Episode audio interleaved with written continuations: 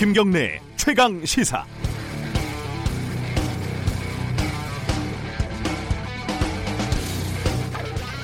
제가 회사가 광화문 쪽에 있는데요.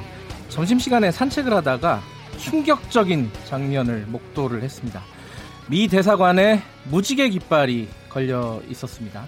서울 퀴어 문화 축제를 축하하는 의미라고 합니다. 아무리 혈맹이라지만 동성애를 지지하다니 이건 있을 수 없는 일 아닙니까? 아, 아직까지 적절한 대응이 이루어지지 않는 걸 보면 자유한국당이 이 사실을 모르고 있는 모양입니다. 어제 자유한국당은 민주당 당원들이 퀴어 축제에 참여한다는 사실에 차라리 더불어 퀴어당으로 커밍아웃하라고 준엄하게 꾸짖었습니다. 음, 황교안 대표도 지난 17일에 개인적으로 동성애에 반대하고 정치적으로도 받아들여서는 안 된다고 일갈한 바 있습니다. 미국만이 문제는 아닙니다. 지난해 퀴어 축제에는 캐나다, 호주, 뉴질랜드, 프랑스, 독일, 네덜란드 뭐 많습니다. 13개 나라가 여기 한술 더 떠나서 어, 주한 유럽연합 대표부까지 퀴어 축제에 공식 참가하는 참극이 벌어졌습니다. 지난해에는 월드뱅크 김용 총재가 올해는 유엔, 유엔 인권이사회가 성소수자 인권을 지지하는 성명을 발표한 것은 그야말로 설상가상 아니겠습니까? 자유한국당은 도대체 뭐 하는지 모르겠습니다. 지난 17일 대만 국회가 동성애 결혼을 합법화한 뉴스를 보기는 한 건지 모르겠네요. 이제 자유한국당은 전 세계를 상대로 투쟁을 선포해야 합니다. 세계 곳곳에 암약하는 종교적인 극단주의자, 소수자와 약자를 차별하고 억압하는 차별주의자들과 연대하고 힘을 합해서 감히 대한민국 서울에서 동성애를 찬성한다는 깃발을 내다건 미국 등 각국, 세계 각국과 유엔, 월드뱅크들과 어, 성전을 벌여야 합니다. 자유한국당 감당할 수 있겠습니까?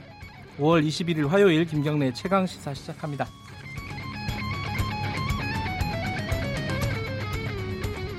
자, 주요 뉴스 브리핑부터 가겠습니다. 어, 고발 뉴스 민동기 기자 오늘도 나와 있습니다. 안녕하세요. 안녕하십니까.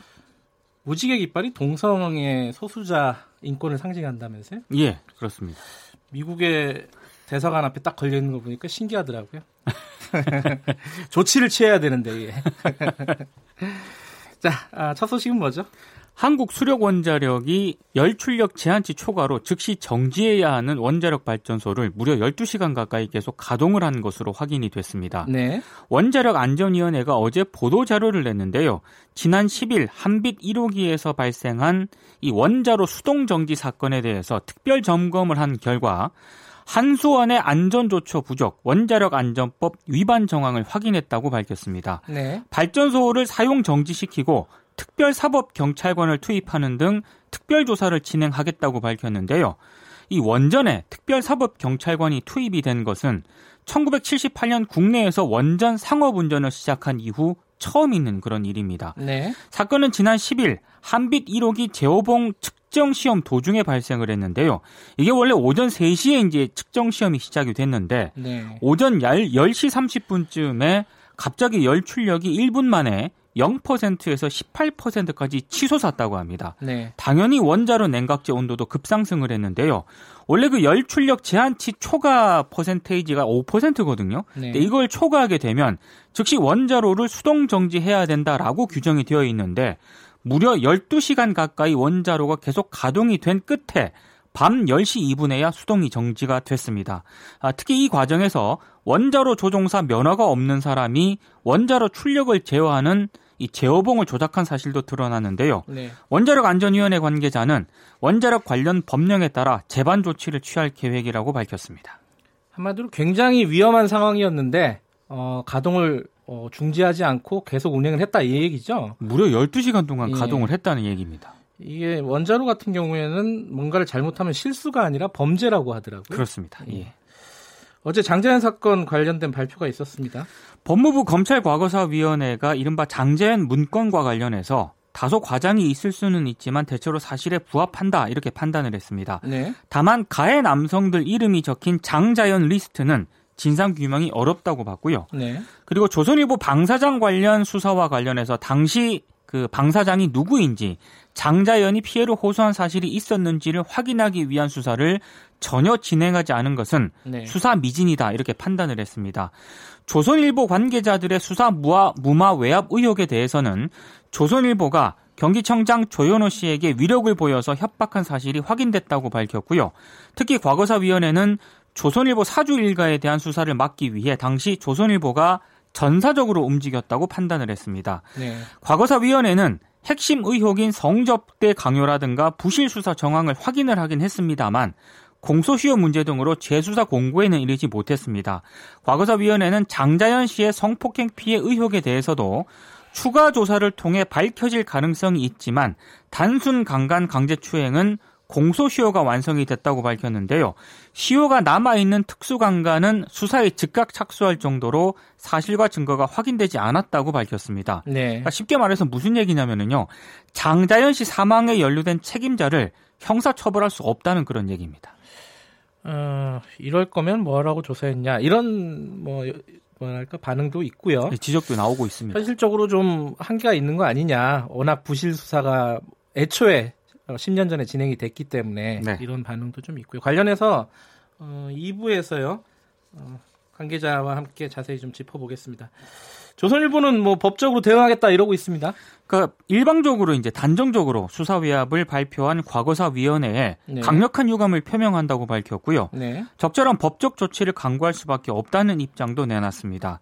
아, 과거사 위원회는 그 조현호 전 경기지방경찰청장이 조선일보 압력 사실이 이제 진술을 하지 않았습니까? 네. 이런 주장도 했는데 이거는 명백한 허위라고 반박을 했습니다. 그리고 강일학 당시 경찰청장도 과거사위원회에 출석을 해서 방상훈 사장의 경찰 조사를 당시 조선일보 사회부장이 막아달라고 했다 이렇게 진술을 했는데 조선일보는 사건 수사 결과를 신속히 발표해 주길 바란다는 입장을 전달했을 뿐이다 또 이렇게 반박을 했습니다. 그러니까 경찰 경찰청장은 만나서 이렇게 입장을 전달하고 사실상 뭐 부탁을 했, 다는 거죠. 뭐, 그렇습니다. 뭐, 뭐 어찌 됐든 간에 네. 부탁을 네. 한 건데 어, 경기청장은 만난 적이 없다. 그렇죠. 이렇게 지금 조선일보는 주장을 하고 있는 거고요. 네.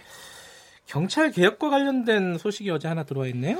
더불어민주당과 정부 청와대가 일반 경찰의 수사 관여를 통제할 국가수사본부 신설을 추진하기로 했습니다. 네. 그리고 정보 경찰의 정치 관여와 불법 사찰을 원천 차단하겠다고 밝혔는데요. 네. 이른바 그 고위공직자 범죄수사처법 그리고 검경 수사권 조정안 등이 패스트트랙에 오른 데 따른 후속 조치로 풀이가 되고 있습니다. 경찰청장, 지방청장과 같이 이른바 관서장의 부당한 사건 개입을 차단하기 위해서 개방직 국가수사본부 신설을 추진하기로 했는데요. 이 경우에 수사부서장이 사건에 대한 지휘 감독권을 행사를 하게 되고요. 청장이라든가 뭐 경찰서장은 원칙적으로 구체적인 수사 지휘를 할 수 없게 됩니다. 그리고 치안과 행정을 담당하는 일반 경찰은 경찰청장이 통솔을 하고 수사를 담당하는 수사경찰은 국가수사본부장이 통솔하도록 했는데요. 일반 경찰과 수사경찰을 분리하겠다는 그런 취지로 보입니다. 아, 그리고 정보경찰이 만약에 정치에 관여할 경우에 형사처벌하는 것을 명문화하기로 했습니다. 뭐 시민단체 쪽에서는 정보경찰을 아예 폐지하자. 그렇습니다. 뭐 이런 주장도 좀 있었는데 이 부분은 좀 여론이 어떻게 수렴되는지 좀 봐야 될 것 같고요. 5.18 진상조사위원회가 출범을 할 가능성이 좀 높아진 것 같아요. 자유한국당이 그 자격 논란을 빚었던 조사위원 후보를 교체하고 네. 재추천하기로 했는데요. 권태호 전 민주평화통일자문회의 사무처장을 후보에서 뺀 것으로 전해졌습니다. 네. 아, 대신에 이제 군 출신 인사를 다시 추천할 예정인데요. 최근 민주당과 합의한 5.18 진상규명법 개정안에는 군 경력자를 조사위원 자격 요건에 포함하는 내용이 있기 때문이라고 합니다. 민주당도 조사위원 후보 가운데 이윤정 조선대 교수 대신에 서혜련 변호사를 재추천하기로 했습니다. 네. 자유한국당이 5월 민주여성회 회장 출신인 이윤정 교수가 5.18 당사자이기 때문에 재척 대상이다 이렇게 주장을 했는데요. 아마 네. 이런 점을 좀 감안을 한 것으로 보입니다. 그러니까 두 당이 한 발씩 물러섰기 때문에 조사위 출범이 좀 본격화되지 않겠느냐라는 전망이 나오긴 합니다만 네. 근데 이윤정 교수 교체와 관련해서 광주 지역에서 좀 반발이 좀 있고요. 음. 그리고 자유한국당이 이동욱 전 월간조선 월간조선 기자 같은 경우에는 그대로 추천하기로 했기 때문에 여전히 갈등 상황이 남아 있는 그런 상황입니다. 지금은 이제 어, 사실상 이 민주당에서 판단을 해야 될 시점인 것 같아요. 그렇습니다. 요, 요 정도에서 출범을 시키느냐 현실적으로 네. 아니면은 조금 더 이렇게 위원들을 고르느냐 요거를 좀 판단해야 될 시점이 아닌가 싶어요. 그렇습니다. 아, 예, 좀 더 지켜보도록 하고요. 개신교가 또 이 현실 정치에 관여하는 뭐 그런 행태가 또 드러났네요. 지금 실검 1위더라고요. 전광훈 아, 목사가. 전광훈 목사가 그 한기총 그렇습니다. 회자, 대표 아닙니까? 예. 그죠? 그 자유한국당 황교안 대표에 대해서 네. 이승만 박정희를 잇는 지도자가 됐으면 좋겠다라고 발언해서 논란이 되고 있습니다. 네. 어제 MBC 그 시사 프로그램인 스트레이트가 방송한 내용인데요. 예. 지난 3월 20일 한국 기독교 총연합회를 방문한 황교안 대표에게 이번에 그 황교안 대표님의 첫 번째 고비가 돌아오는 내년 4월 15일 총선이다. 총선에서 자유한국당이 200석 못하면 자신은 개인적으로 네. 이 국가가 해체될지도 모른다는 위기감을 가지고 한기총 대표회장을 진행하고 있다. 이렇게 발언을 했습니다. 네. 그리고 내년 15 내년 4월 15일 총선에는 빨갱이 국회의원들을 다 쳐내버려야 된다. 지금 국회가 다 빨갱이 자식들이 다 차지해가지고 말이야. 이런 발언을 신도들에게 했고요. 이게 영상으로 그대로 이제 방송이 됐습니다. 네, 네. 그 스트레이트 제작진이 정확한 발언 취지를 확인하기 위해 전광훈 목사를 찾아갔는데 자신이 한 발언 자체를 부인을 했고요. 예. 이 과정에서 그 사랑제일교회 관계자와 신도들로부터 스트레이트 제작진이 또 폭행을 당해가지고요. 네. 경찰이 지금 수사에 착수를 한, 한 그런 상황인데 교회 관계자들이 취재진이 카메 취재진의 카메라를 빼앗아서 경찰이 보는 앞에서 카메라를 부수기도 했다고 합니다. 유독 개신교가 이렇게 현실 정체 정치에 이렇게 노골적으로 관여하는 모습이 가끔씩 보여요. 왜 그런지 모르겠어요. 그렇습니다. 이 의원들 뭐 외유 뭐 이 논란이 어제 오늘 일이 아닌데 조금 달라졌다면서요 분위기가? 의회 외교활동 자문위원회가 예. 아, 의원들의 해외 출장 심사를 굉장히 까다롭게 진행을 하고 있습니다. 네. 지난 3월 그 심사가 하나 열렸는데요. 자유한국당 모 의원의 해외 출장을 두고 굉장히 까다롭게 심사를 했다고 합니다. 네. 왜 이 출장을 가야 하느냐? 해당 의원이 20대 국회에서 출장과 관련해서 어떤 노력을 했는지 얘기해 보라. 이런 압박성 그 질문을 이어갔다고 하는데요. 네. 보좌관이 명쾌하게 대답을 못했기 때문에 탈락했다고 합니다. 음. 그리고 민주당 한 의원도 해외 출장을 위한 계획서를 급하게 냈다가 역시 이제 심사를 통과하지 못했다고 하는데요. 네. 문희상 국회의장이 이거 어, 의회 외교활동 자문위원회를 출범을 한 게 지난 1월이거든요. 그러니까 외유성 출장을 걸러내기 위한 그런 차원에서 이걸 출범을 시켰는데 요즘 보좌관들 사이에서는 면접 대비 노하우 공유가 이루어지고 있다고 합니다. 어, 이런 상황이 앞으로 지속이 될지는 좀 봐야겠죠. 자, 어, 지금 유튜브 라이브 진행하고 있습니다. 어, 유튜브에서 어, KBS 일라디오 치고 들어오시면은 김경래 최강시사 함께 하실 수 있습니다. 지금 들어오시면 민동기 기자는 집에 가겠네요. 자, 고맙습니다. 고맙습니다. 고발뉴스 민동기 기자였고요. 김경래 최강시사 듣고 계신 지금 시각은 7시 38분입니다. 김경래의 최강 시사는 여러분의 참여를 기다립니다. 샵 9730으로 문자 메시지를 보내주세요. 짧은 문자 50원, 긴 문자 100원. 콩으로는 무료로 참여하실 수 있습니다. 네. 어, 2014년, 그러니까 지금부터 5년 전이네요. 딱 5년 전에 삼성전자 서비스 지회에 어, 소속된 노동자 염호석 씨가 어, 스스로 목숨을 끊는 안타까운 일이 있었습니다. 이게 삼성이 노조 탄압을 계속 방해하고 이런 과정에서 벌어진 참사였습니다. 그런데 이제 이후에 지금 밝혀지고 있는 것들이 이 염호석 씨의 장례식을 치르는 과정에서 시신이 탈취되고 이런 어처구니 없는 일들이 벌어졌는데 뭐 삼성이 배후에 있었다는 거는 누구나 다 알고 있는 일이죠. 그런데 여기에 경찰들이 삼성을 사실상 어, 도와주는 그런 역할, 삼성의 손발이 돼서 어, 그런 어떤 장례식을 방해하고 어, 어떤 염호석 씨가 남긴 어떤 유서라든가 이런 부분들을 은폐하고 이런 부분들에 이제 경찰들이 관여했다는 정황들이 계속 있었는데요. 얼마 전에 공식적인 발표가 있었죠. 진상조사위원회에서요. 어, 뭐 아직까지 밝혀지지 않은 내용도 많습니다. 어, 경찰 수뇌부가 어디까지 관여돼 있는지 이런 부분들은 뭐 아직 전혀 드러나지 않았죠. 관련된 얘기를 어, 오기형 삼성전자 서비스 지회 대외협력부장 연결해서 나눠보도록 하겠습니다. 안녕하세요. 네, 안녕하세요. 오기영 부장님은 2014년도에는 어, 노조 활동을 하셨던 거예요? 네네. 아, 현장에 그럼- 있었습니다. 아, 현장에 계셨군요. 뭐 누구보다도 그럼 잘 아실 거고요. 일단 좀 궁금했던 게 2014년에 염호석 조합원께서 이 스스로 목숨을 끊고요. 그 당시에 이제 유서가 있지 않았습니까? 그게 유서가 노조원들이나 어, 이쪽에는 공개가 안 됐었죠 당시에는. 음, 아니요. 그러니까 어떻게 그된 장례- 겁니까? 서울의 장례식장에 왔을 때는 공개가 된 상태였고요. 예, 그 전에요. 그 전에 노- 네. 유서가 처음 발견됐을 때는 네, 이제 실종 신고는 저희 노동조합이 먼저 했는데 네. 유서는 제일 먼저 삼성한테 보고가 됐고 아하. 그리고 그 내용을 아버지에게도 알려주지 않은 채로 가족장을 시도를 했었고요. 아, 그러니까 유서를 경찰이 발견한 뒤에 뭐 노조는 물론이고 가족들에게도 알려주지 않고 어, 삼성에게 먼저 보고를 했다. 네네.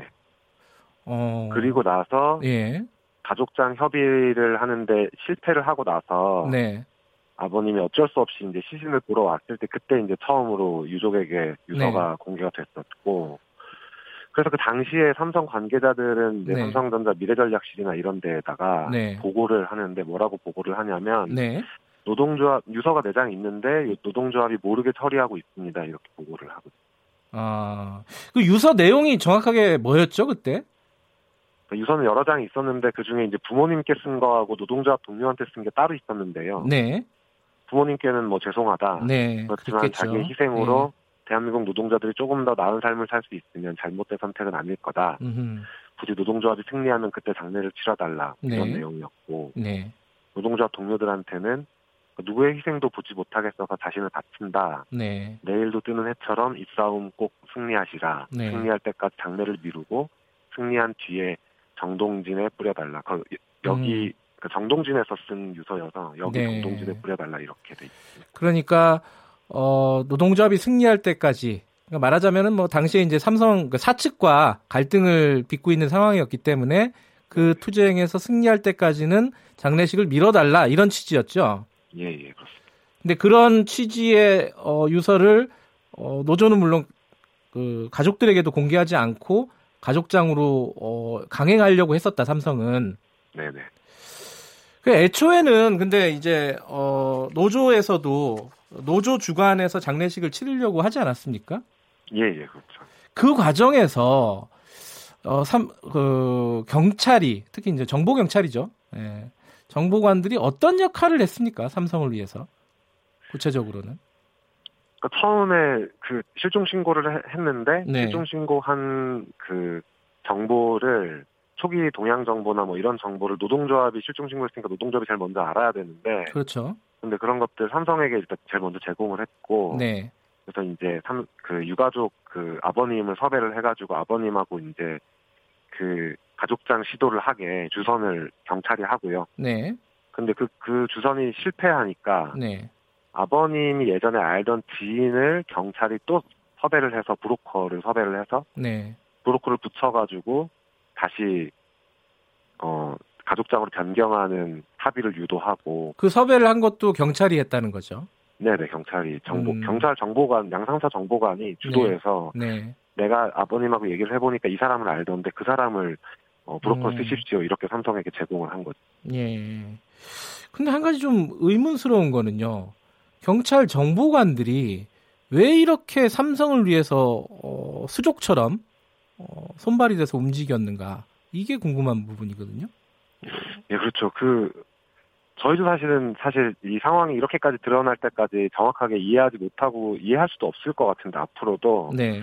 근데 아마도 이 자기네들이 해준 게 있으면 뭔가 응당 줄 거다, 네. 받을 거다 이렇게 이해하고 있지 않을까 싶습니다. 그러니까 요구를 들어주면 네. 그만큼 돌려받을 거라는 확신이 있는 거고 네. 삼성이 주는 돈을 받으면 그런 건 배탈이 안 나는 것도 있고 음. 선배들처럼 삼성에 취직할 수 있겠다는 기대도 있을 거고 네. 그리고 또 뭐 이 당시에는 그러니까 뭐 하위 하위 일선서에 있는 경찰들은 계속 이렇게 얘기해 위에서 시켰다 음흠. 경찰청이 시킨 거다 음. 뭐 아니면 뭐 경남 지방청이 시킨 거다 이렇게 음. 이야기하고 있기 때문에 또 뭐 위에서 시키는 것들에 대해서 의문 없이 계속 수행을 했을 것 같고요. 요번에 그 진상조사위 발표를 보면요. 네네. 어, 뭐 일선 경찰 정보관 중에는 돈을 받은 사람이 어, 나왔어요. 네네. 돈을 뭐 이제 천만 원, 천만 원이었나요? 이천만 원이었나요? 천만 원이요. 예, 천만 원을 받아서 뭐 양복 사 입고 네. 뭐그 경찰관들끼리 고기 고 먹었다. 네. 200만 원어치. 네. 뭐 그런 얘기까지는 나왔는데 지금 말씀하셨듯이 그럼 누가 지시한 거냐 이 부분은 안 나왔단 말이에요. 예, 그렇죠. 근데 이 부분은 또 수사 권고도 없었어요. 예, 없었습니다. 이거 어떻게 봐야 됩니까 이거는? 그러니까 정보 내부의 문서들을 교류하고 있는 시스템이 있는데 네. 이 시스템이 서버에 다 저장이 돼 있을 건데 예. 경찰청에서는 그 서버에 대한 수색도 아니면 그 서버의 이 내용을 공개하는 것도 전부 다 거절했고요. 네. 그리고 정보경찰이라고 하는 사람들은 일종의 카르텔을 형성하고 있어서 특히 네. 노동정보를 다루는 노정팀은 네. 카르텔을 형성하고 있어서 그들끼리 침묵을 하면 더 위로 갈 수가 없는 거예요. 네. 당시에 이제 운용 상황, 경력 운용 상황이나 이런 걸 보면 경찰청이나 서울청에서 바로바로 지시한 것들이 분명하고 네. 그래서 실제로 재판에 넘겨져 있는 그 천- 천만 원을 나눠 가졌던 경찰도 네. 아니 서울청이랑 경, 경남청에서 시킨 건데 왜 그 사람들은 처벌되지 않냐 그러니까요. 예. 이렇게 분통을 실제 재판에서 터뜨리고 있거든요. 아하. 그러니까 일선 경찰들도 왜 지시한 사람들은 수사하지 않느냐 이렇게 지금 항변을 하고 있다 이런 말씀이시네요. 예, 예, 그렇죠. 음. 근데 그 부분은 뭐 지금 수사가 어, 아, 전화가 예. 그 부분은 지금 수사가 이루어지지 않고 있는 게 사실이고요. 네, 네, 맞습니다. 음. 그, 그 방법은 없습니까? 예를 들어 뭐 노조가 뭐 고발을 한다든지 뭐 이런 방법은 없습니까? 어떻습니까? 예, 그러니까 이제 저희는 그이 네. 진상조사위원회가 기본적으로는 네. 경찰 개혁 프로그램으로 설계된 것이라서 네. 경찰이 내부 개혁을 하려고 했던 만들었던 거라서 경찰이 수사를 나가는 게 당연히 맞다고 생각하고 네. 그에 따라서 이제 수사 권고가 있었어야 한다고 생각을 했는데 네. 근데 경찰이 내부 개혁을 하지 않고 자기 네. 자정 능력이 없다는 게 좀 확인이 되면 네. 경찰 말고 다른 기관에 다른 국가기관에 의뢰를 해서 네. 수사를 강제로 개시시켜야 된다고 생각하고 있는 거고요. 네. 그렇게 되면 검찰에 고발을 하는 수가 있겠죠. 음. 그 계획하고 계신가요? 그러면은 그 부분은? 예, 저희 일단 이제 음. 그런데 뭐 아무것도 안 하고 바로 검찰 들고 가는 것은 이제 네. 진상조사위원회에 대한 예의도 아니고 그래서 네. 일단 경찰청장님 면담해서 네. 이러 이런 부분에 수사가 필요합니다. 지금 네. 이제 보고서에 보면 사실 그냥 페이지마다 경찰의 위법 정황이 나와요. 이게 90페이지 넘는 건데 예. 한 페이지마다 다 위법한 정황들이 있고 다 수사 대상인 건데 네. 그것들에 대해서 수사할 계획이 뭐냐 이렇게 일단 물어봐야 될 것 같고 네. 저희가 사실은 이전에도 진상조사위에 이 얘기를 했어요. 전부 수사하라, 재량을 두지 말고 수사하라 이런 얘기를 했었는데 네. 그 권고가 안 나온 거라서 근데 이제 경찰이 그런 저희하고의 저희의 요청을 거부하게 되면 네. 그럼 저희도 저희가 할 수 있는 다른 기획들 아까 말씀드렸던 검찰을 고발한다거나 네. 아니면 뭐 법원에 재심 청구를 한다거나 이런 방식을 취해야겠죠. 예.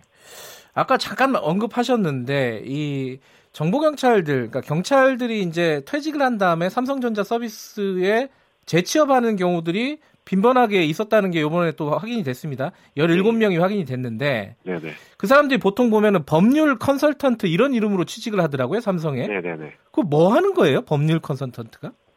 그러니까 이제 표면적으로는 블랙 컨슈머 그러니까 진상 고객들 대응하는 거다 이렇게 이야기를 하는데 예. 지금 이제 그 제- 진행되고 있는 재판에서 예. 어, 확인됐던 것들은 법률 컨설턴트를 통해서 네. 그 한편에서는 노조의 노조의 이제 쟁의 행위를 대응하고 음흠. 다른 한편에서는 마치 이게 형사과에서 수사하듯이 네.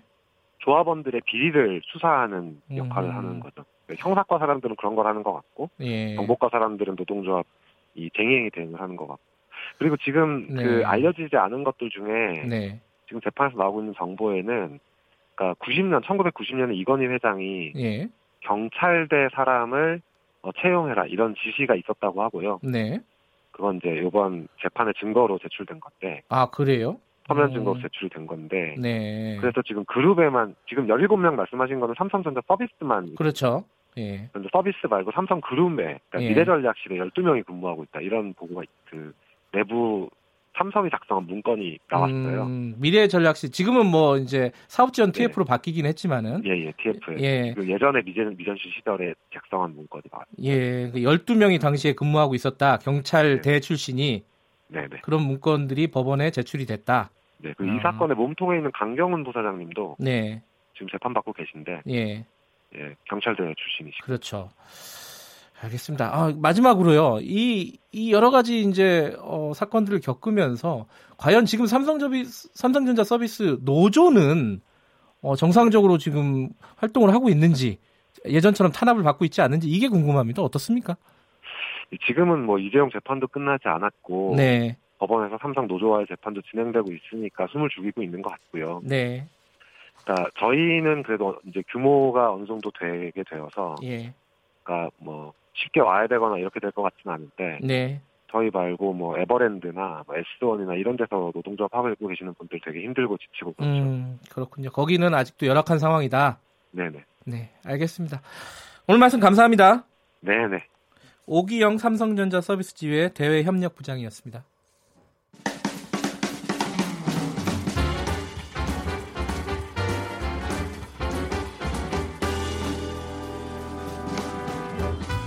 여러분의 아침을 책임집니다. 김경래의 최강 시사. 네. 최강 스포츠 KBS 스포츠 취재부 김기범 기자 나와 있습니다. 안녕하세요. 안녕하세요. 자, 월요일에는 경기 소식이 어제가 네. 월요일이었으니까요. 많지 않고요. 어, 자, 프로야구 아 프로농구 소식부터 좀 알아볼까요? 경기 외적인 뉴스입니다. 예. 자, 프로농구에서 사상 처음으로 연봉 10억 원 돌파한 선수가 드디어 처음인가요? 10억 원은? 나왔습니다. 예, 음. 10억 원 넘는 건 서- 처음이었고요. 예. 자, 누구예요? 그 자유계약 선수 최대어로 꼽혔던 역시 김종규 선수, 음. LG의 김종규 선수가 네. 12억 7천만 원 규모의 총 그 계약을 맺고 DB로 갔습니다. 음. 이 10억 원이 넘는 첫 선수가 된 것이고요. 예. 프로농구가 이런 제도가 있습니다. 셀러리 캡. 이게 뭐예요? 그 한 구단의 연봉 총액이 정해져 있는 거예요. 아하. 그게 하- 각 구단마다 25억 원을 연봉 총액이 넘으면 안 되거든요. 네. 근데 이 선수가 지금 12억 7천만 원이면은 하하. 절반을 넘는 거예요. 그러니까 셀러리 캡의 50% 이상을 한 선수가 가져가는 또 최초의 선수가 된 것이고 그만큼 거물급 선수 종전 연봉킹 같은 경우에는 그 KCC의 이정현 선수가 9억 2천만 원이었거든요. 10억을 네. 좀안 되는 네. 그런 선수인데 김종규가 얼마나 대단한 선수이길래 예, 어떤 선수죠? 간단하게 소개를 자, 하면 2m 7cm인데요. 아하, 네. 이게 서장훈 선수 키랑 똑같아요. 아, 그래요? 근데 예. 그 스피드와 탄력 이런 것이 서장훈 선수와는 비교가 안 될 정도로 굉장히 빠르고 더 위다. 네. 예. 물론 뭐 전체적인 기량을 합한다면 아직까지 서장훈을 넘지는 못한다고 음. 보지만 어쨌든 파워풀한 어떤 음흠. 그런 면에서 그 센터임에도 불구하고 굉장히 빠르다. 이런 특징이 있습니다. 그리고 득점력도 굉장히 좋거든요. 지난 시즌에 플레이오프에서 그러니까 국내 선수가 30점 넘는 경우가 별로 없는데 네. 김종규 선수가 29점, 30점 이렇게 득점하기 아하, 때문에? 음. 득점력도 검증이 된 네. 2013년에 경희대를 졸업하고 신인 드래프트 1순위로 LG에 왔는데 뭐 LG의 프랜차이즈 스타로 쭉 활동을 하다가 드디어 이제 팀을 옮겨서 본격적으로 이제 날개를 펴는 원래 FA 대박을 치고 그래서 다음 시즌 김종규 선수의 활약이 굉장히 기대가 되고 어, 프로농구가 사실 큰 스타가 없습니다. 이 음. 전국구 스타라고 할 수 있는 그 스포츠 신문 일면을 채울 수 있는 아하. 어떤 그런 스타가 좀 부족한 편인데요. 김종규 선수가 이번에 아주 젊은 나이에 연봉킹이 된 만큼 이 선수가 얼마나 해주느냐. DB가 김종규 선수 영입으로 순식간에 이제 우승 후보로 떠오른 건 맞거든요. 음흠. 다음 시즌 좀 기대되는 대목입니다. 알겠습니다. 자, 유현지 선수 얘기 좀 후일담 좀 해봐야 될 것 같아요. 예, 미국 언론 찬사가 굉장히 쏟아지고 있는데요. 표현들이 이제 좀 달라졌어요. 옛날에는 그냥 잘한다 이런 수준인데 거장이라는 찬사, 거장.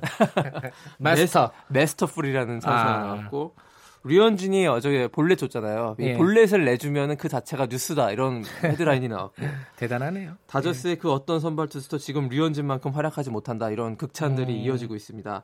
사이영상 후보로 거론되고 있잖아요. 지금 지금 추세라면 충분히 받을 수도 있거든요. 음흠. 류현진 선수가 어제 이에 대해서 물어보니까 이제 인터뷰에서 시즌 개막 이제 두 달 지났는데 너무 성급하다. 아직 음. 수상 생각할 때는 아니다라면서 예. 겸손한 모습도 미국 보였고 기자들도 성급하군요.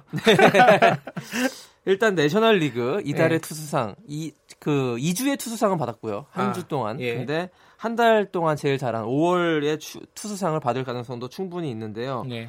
5월 한 달 동안 4경기 나와서 32이닝 동안 1실점 했으니까요. 월간 평균 자책점이 0.28입니다. 뭐 선동률 방어율보다 더 높은 그런 평균 자책점을 보이고 있는 다승 공동 1위고요. 음흠. 그래서 그 이달에 투수상 받은 투수는 역시 박찬호 선수가 1998년 전성기 아, 때 한. 번 받은 적이 있고 예. 타자로는 추신수 선수가 두 번 받은 적이 있습니다. 음. 그래서 류현진 선수가 이번에 5월에 이달의 선수 도전하게 됐습니다. 예. 어, 수영 소식 간단하게 시간이 네. 많 지 않으니까요. 그 경북 김천에서 지금 광주 세계 수영 선수권 대회 이제 여름에 열리지 않습니까? 거기 예. 선발전, 국내 선발전 치르고 있는데 화제를 모으고 있는 배영 선수가 있는데 배영의 임다솔 선수가 100m와 200m에서 잇따라 한국 신기록 세웠는데요. 놀라운 거는 이 선수가 허리 디스크를 앓고 있는데도 불구하고 음. 이런 좋은 성적을 내고 있습니다. 예. 예, 그 고통과 싸워가면서 이런 한국 신기록 연이어 갈아치우고 있는데요. 이번에 광주 세계 수영 선수권 대회에서 좋은 성적이 기대됩니다. 알겠습니다. 오늘 소식 감사합니다. 고맙습니다. KBS 스포츠 취재부 김기범 기자였고요. 어, KBS 일라디오 김경래 채널에서 1부는 여기까지 하겠습니다. 2부에서는요. 어제 장자연 고 장자연 사건 진상조사 발표가 있었죠. 자세히 좀 짚어보겠습니다. 잠시 후에 뉴스 듣고 8시 5분에 돌아옵니다.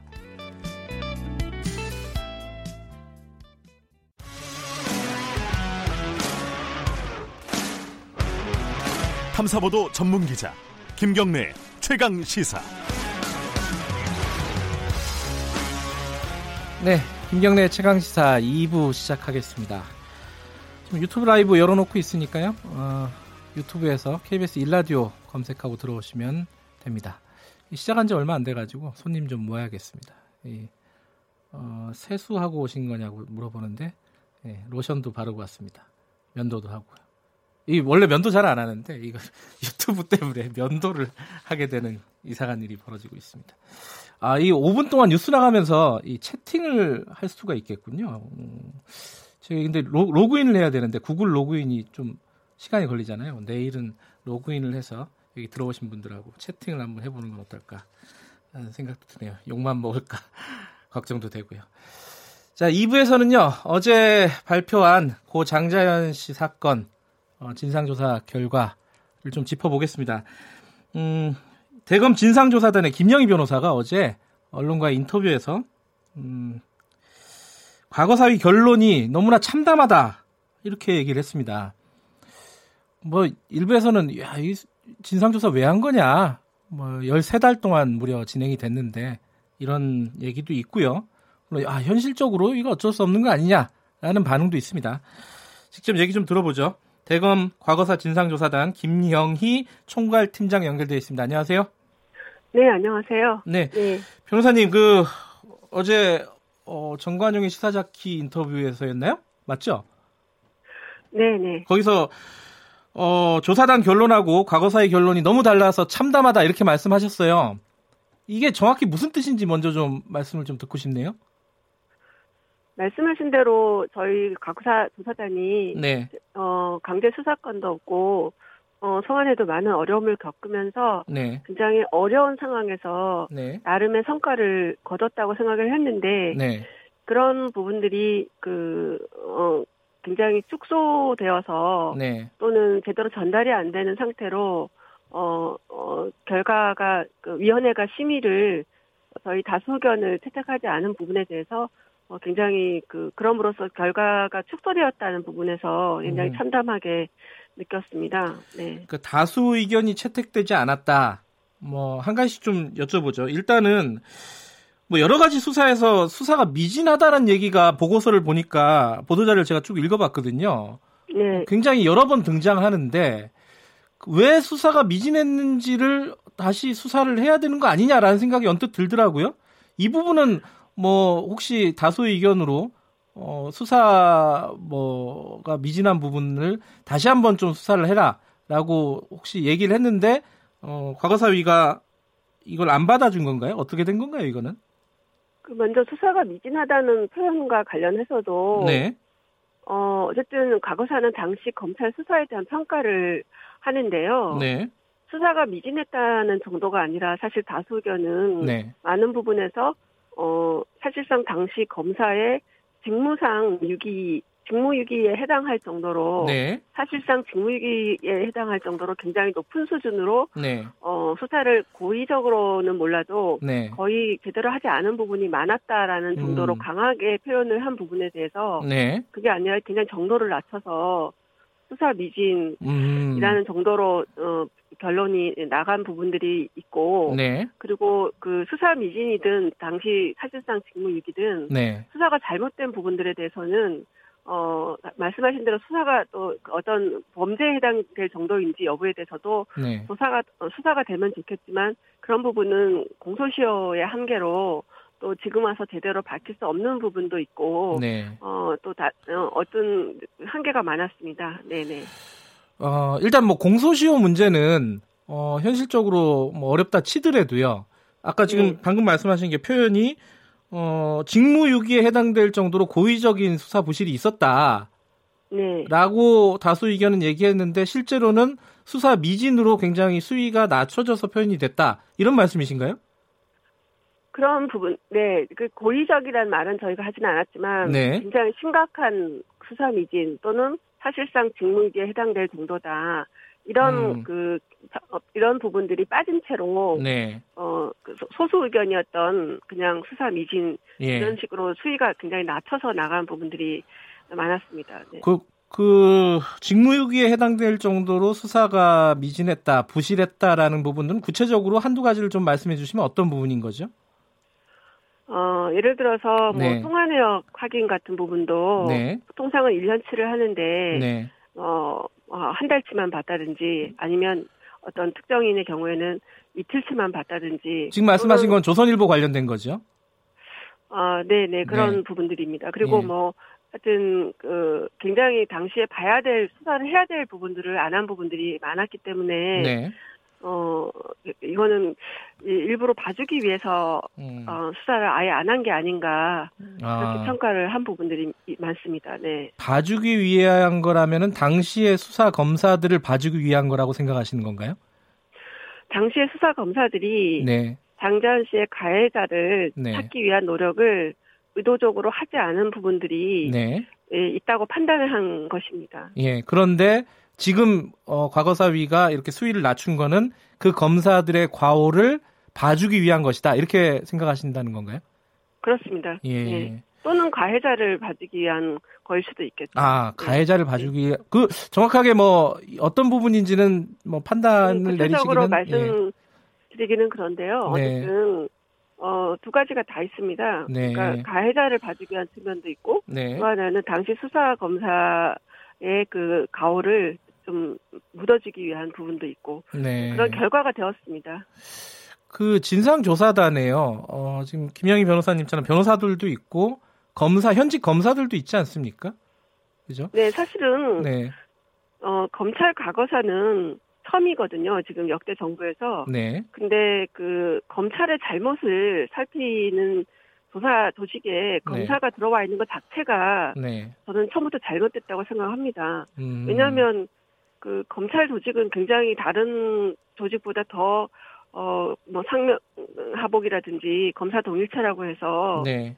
과거든 현재든 검사의 잘못을 지적하기가 쉬운 쉽지 않은 조직입니다. 네. 근데 그 잘못을 밝혀내기 위한 조직에 현직 검사들이 들어와 있음으로 인해서 모든 검사님들이 그런 건 아니지만 일부 검사들은 분명히 어, 이 조사를 방해하고 네. 또 조사 결과를 축소하는데 분명히 많은 역할을 했다고 저는 보고 있습니다. 그 이번에 장자연 씨, 고 장자연 씨 사건과 관련된 조사단 내에도 이제 검사가 두 명 아닙니까, 그죠? 네. 그 검사들 중에서도 이 조사를 방해한 사람이 있습니까? 저는 있었다고 평가합니다. 그래요. 어, 구체적으로 어떤 건지 뭐 좀 말씀해 주실 부분들이 있나요? 지금 특히 성폭행 수사가 네. 어, 장대현 씨 성폭행 의혹이 네. 수사가 개시될 수 있도록 네. 어, 최소한 수사 여부를 검토할 수 있도록 하는 다수 의견에 대해서 네. 어 그것이 그 결론으로 채택되지 못하도록 네. 어, 많은 노력을 기울인 부분이 있다 검사들이 그렇게 네. 저는 평가합니다. 네. 아, 특히 성폭행 의혹과 관련해서 검사들이 재수사 권고를 막았다 이렇게 보면 되는 건가요? 어, 그런 노력을 상당히 했다고 저는 보고 네. 있습니다. 그 지금 말씀하신 거는 그 성폭행은 이제 특수강간 의혹 말씀하시는 건가요? 구체적으로는? 네, 그렇습니다. 뭐 어. 약을 탄 술을 마시고 예. 어, 성폭행 당한 것으로 네. 어, 그 그런 의혹이 제기가 됐는데 네. 어, 그런 부분에 대해서 네. 만약에 그 진술이 사실이라면 네. 수사를 착수하는 게 왜냐하면 공소시효가 음. 그 유일하게 거의 남아 있을 수도 있는 예. 부분인데 사건의 네. 본질과 관련해서 씨 피해와 관련해서요. 네. 근데 그런 부분에 대해서 어 수사를 아예 못하게 어, 하려고 그런 노력들이 네. 분명히 있었다고 저는 느끼고 있습니다. 네. 근데 그런 평가들도 있어요. 그 어, 진상조사단 아니 그 과거사 진상위원회에서 낸 자료에서도 나오는데 이제 윤지호 씨의 어떤 진술이지 않습니까? 구체적으로는 그 특수강간 의혹과 관련해서는 그 부분에 좀 진술의 신빙성이 좀 떨어진다. 라는 뭐 생각을 갖고 있는 사람들도 있는 것 같습니다. 여기에 대해서는 어떻게 생각하시나요? 그 윤지호 씨 진술뿐만 아니라 네. 어, 윤조 씨는 정확하게 네. 음, 그 약을 탄 술을 마신 것 같다라는 얘기를 한 거고요. 네. 그 그리고 그 아마 자기가 없을 때 어, 성폭행을 당하지 않았겠나 하는 추측을 한 것입니다. 그렇죠. 네. 근데 그 윤조 씨 진술은 오히려 추측성이라고 한다면 네. 뭐 본인이 본 것은 사실관계에 부합하는 거는 아, 사실관계에 관한 것은 약을 탄 술을 마신 것 같다. 왜냐하면 눈이 풀려 있었고 뭐 이런 진술인데 네. 오히려 윤조 씨가 아니라 어 당시 매니저였던 유모 씨가 저희 조사단에게 처음 했던 진술은 네. 장재현 씨가 쓴 문건에 네. 성폭행을 심하게 당했다라는 내용도 썼었다는 겁니다. 아 지금까지 진... 남아있지 않은 문건이에요? 아 그렇죠. 처음에 예. 썼던 문건에 그런 내용이 있었다고 진술을 했고 물론 네. 이거를 나중에 유모 씨가 진술을 번복했으나 네. 그 처음에 했던 진술은 어쨌든 성폭행을 심하게 당했다라는 내용을 다른 사람도 아니고 장재환 씨가 문건에 남겼다는 진술이 있었, 있었, 있었고요. 그리고 네. 또 하나는 다른, 어, 또 다른 A 씨가, 어, 뭐라고 얘기했냐면, 그, 당시 그, 어, 장재환 씨 문건에, 어, 약을 탄, 술에 약을 탔다라는 내용도 네. 있었다고 문건을 봤던 이모 씨가 그런 내용을 불러줬다라는 진술이 또 하나 있습니다. 네. 그래서 오히려 윤지호 씨 진술은 어 자기는 약을 탄 술을 마신 것 같다라는 거를 봤다라는 진술인 반면에 네. 어그 유모 씨 진술은 어 성폭행을 당했다고 장자연 씨가 벌, 문건에 썼었다는 거고 굉장히 음. 중요한 진술이죠. 네 그리고 네. 또 하나는 또 장자연 씨 문건에 어, 술에 약을 탔었다는 내용이 있었다는 또 다른 이 두 명의 진술이 있기 때문에 네. 이 진술을 저희 조사단으로서는 도저히 그냥 넘길 수 없는 음. 중요한 진술이고 네.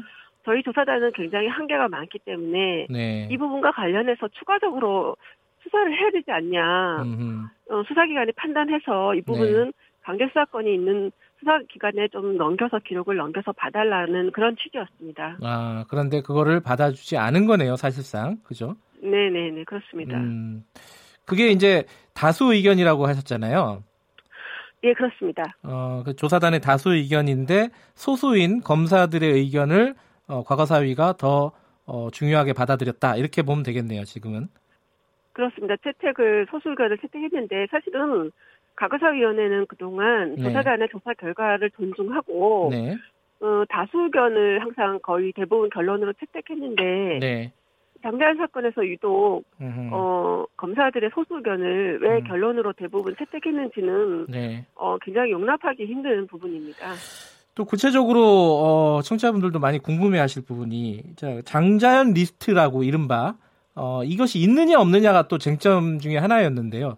이 부분에 대한 결론도 좀 모호하게 났어요. 이거 어떻게 받아들여야 됩니까?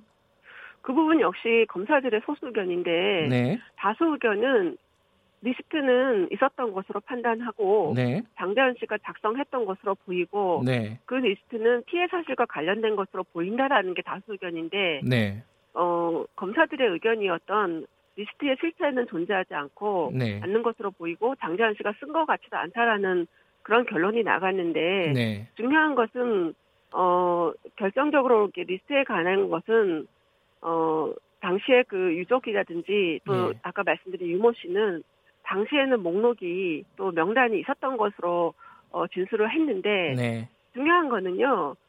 이 쟁점이 뭐냐면 이름만 따로 놓아놓은 부분이 있는지 네. 여부이지 지금도 그, 그 유족분도 진술을 보면은 그 이름들이 있었다는 걸 부인하는 것이 아니라 음흠. 지금 와서 진술이 번복된 부분은 이름이 따로 모아놓은 것이 아니라 서술형으로 되어 있었다. 네. 결국 이름의 존재를 부정하는 건 아닙니다. 네. 그렇기 때문에 마치 이름만 따로 넣어놓은 명단이 있느냐 없느냐 이걸로 관심을 그러면서 이름이 없었던 것으로 오해하는 것은 잘못이고 네. 어쨌든 장재현 씨가 어 피해 사실과 관련해서 서술형이든 또는 이름만 따로 모아놨든 그 이름이 있었다는 부분에 대해서는 실체는 달라지지 않는데 네. 지금 와서 마치 이름만 따로 넣어놓은 명단이 없었던 것처럼 만들면서 음. 가해자 이름이 없었는 없었던 걸로 만드는 것은 진실을 왜곡하는 것입니다. 네.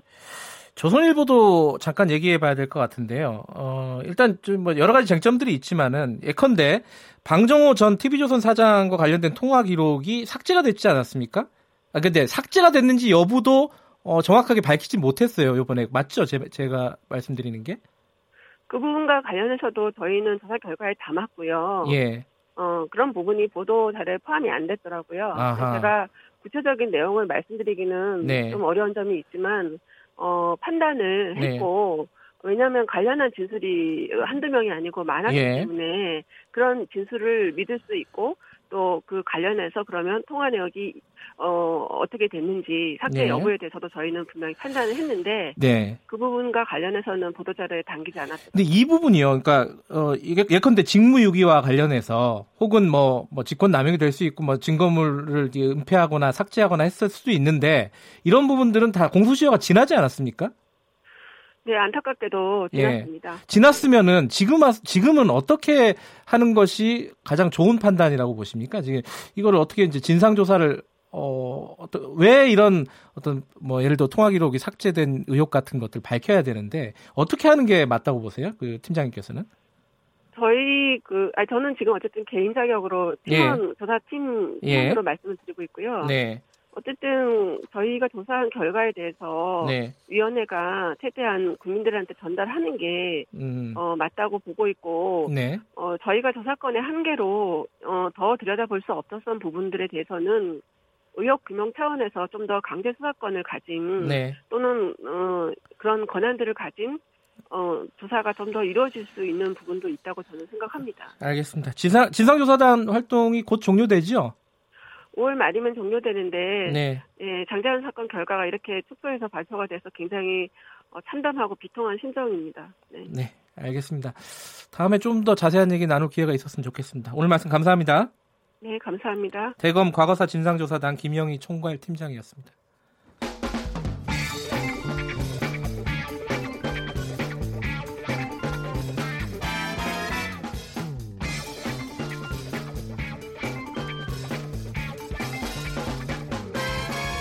윤태곤의 눈. 네, 윤태곤의 눈. 어, 의제와 전략그룹 더모아의 윤태곤 정치 분석실장 나와 계십니다. 안녕하세요. 네, 안녕하세요. 어제 좋은 그림이 나오더라고요. 예. 원내 대표들이 회동을 했어요? 저녁 8시부터 이게 국회 앞, 국회보다 이 KBS 본관 바로 앞인데요. 예. 맥주집에서 여야 3당 교섭단체 원내대표들이 한 100여 분간 호프 미팅을 가졌어요. 꽤 긴 시간이었네요. 그렇죠? 저녁 8시부터 시작해가지고 10시가 조금 안 돼서 예. 끝나는데 앞에 한 5분 내지 10분은 말하자면 포토타임이었고 음. 그 뒤에 1시간 반 가량은 비공개로 비공개로 예, 세 사람이 다만 예. 대화를 나눴어요. 끝나고 나서 뭐뭐 뭐 어떤 결과 이런 게 나왔나요? 이 비공식 자리이기 때문에 공개됐지만 비공식 자리이기 때문에 뭐 합의문 이런 게 나온 건 아니고 예. 이인영 원내대표가 뭐 이런 말을 했습니다. 그동안의 경위와 서로의 입장 이 정도에 대해 허심탄회하게 이야기했다. 음흠. 또 다음 얘기하는데 도움이 될 것이다. 이렇게 음. 짧게 소감을 밝혔어요. 그리고 뭐 다른 원내대표들도 곧 또 만날 거다 예. 이런 이야기를 하고요. 좀 원칙 원칙적인 얘기들을 서로 이제 근데 한 거네요. 네, 의미가 있을 거예요. 왜냐하면은 이런 자리가 없이 만나면은 저는 전이고 후는 후고 A는 A고 B는 B고 이런 이야기 또 다 하고 시작해야 되지 않습니까? 아. 그러면은 이런 자리 한번 가지면은 다음 회동에서는 정말로 압축적으로 실제로 음. 풀기 위해서는 이거 이거 어떻게 이제 뭐 나누고 양보하고 이러자라는 식으로 이야기가 이제 진행될 수 있겠죠. 일단 뭐, 뭐 국회 정상화라고 해야 되나요? 그렇죠. 그, 게뭐 물꼬는 물꼬는 텄다. 예. 그리고 저는 이게 좀 역진되기는 어려울 것 같아요. 아 뒤돌아가기. 예, 앞으로 이제 진척이 예. 되는 거지. 뭐 예. 도로 뭐 헤어지자, 뭐 안 만난다 이런 게 어려울 것 같아요. 지금 어, 국회 정상화 이른바 그게 되려면 뭐 어떤 것들이 지금 해결돼야 되죠? 초에 한국당의 공식적인 전제 조건은 패스트트랙 철회, 뭐 사과 이런 거였는데 이건 뭐 어차피 되리라고 생각하지 그렇죠. 예, 아직 예. 물리기는 힘들 것 같은데. 지금 이제 뭐 추경 이런 거를 예. 물꼬를 트자라는 건데 네. 볼 게 있는 게요. 지금 잘 보면은 자 바른미래당이 오신환 원내대표가 된 이후에 바른미래당 다수 의원들은 패스트트랙에 올라온 법안들에 대해서 부정적이거나 최소한 합의 처리해야 된다고 주장하고 있어요. 그렇죠. 그리고 어제 멤버는 아니었지만은 민주평화당 유성엽 원내대표는 의원수 안 늘려주면 합의 못한다. 네. 이러고 있어요. 음흠. 이게 뭐 그러면은 패스트트랙이 약간 뭐랄까요? 어, 트랙에는 올라갔지만 앞으로 나가지는 못하는 그렇죠. 자유당에서는 뭐 좋은 분위기 아닌가라는 생각도 들고요. 그렇죠. 한국당 입장에서는 자기들이 정치력을 발휘한다면 원하는 걸 이루지 못하더라도 저지는 할 수 있겠다. 음. 뭐 막을 수는 있겠다. 최소한 본회의 투표에서라도요. 그렇죠. 네, 이렇게 네. 이제 함께 계산을 해볼 수 있겠죠. 여당 입장에서는 좀 곤란한 상황 아닌가요? 그렇긴 한데요. 여당 입장도 이걸 봐야 되는 게 음, 여당의 입장에서는 패스트트랙 3법도 중요하지만 앞으로 논의가 오래 진행될 거지 않습니까? 그렇죠. 300일 거의. 네. 예.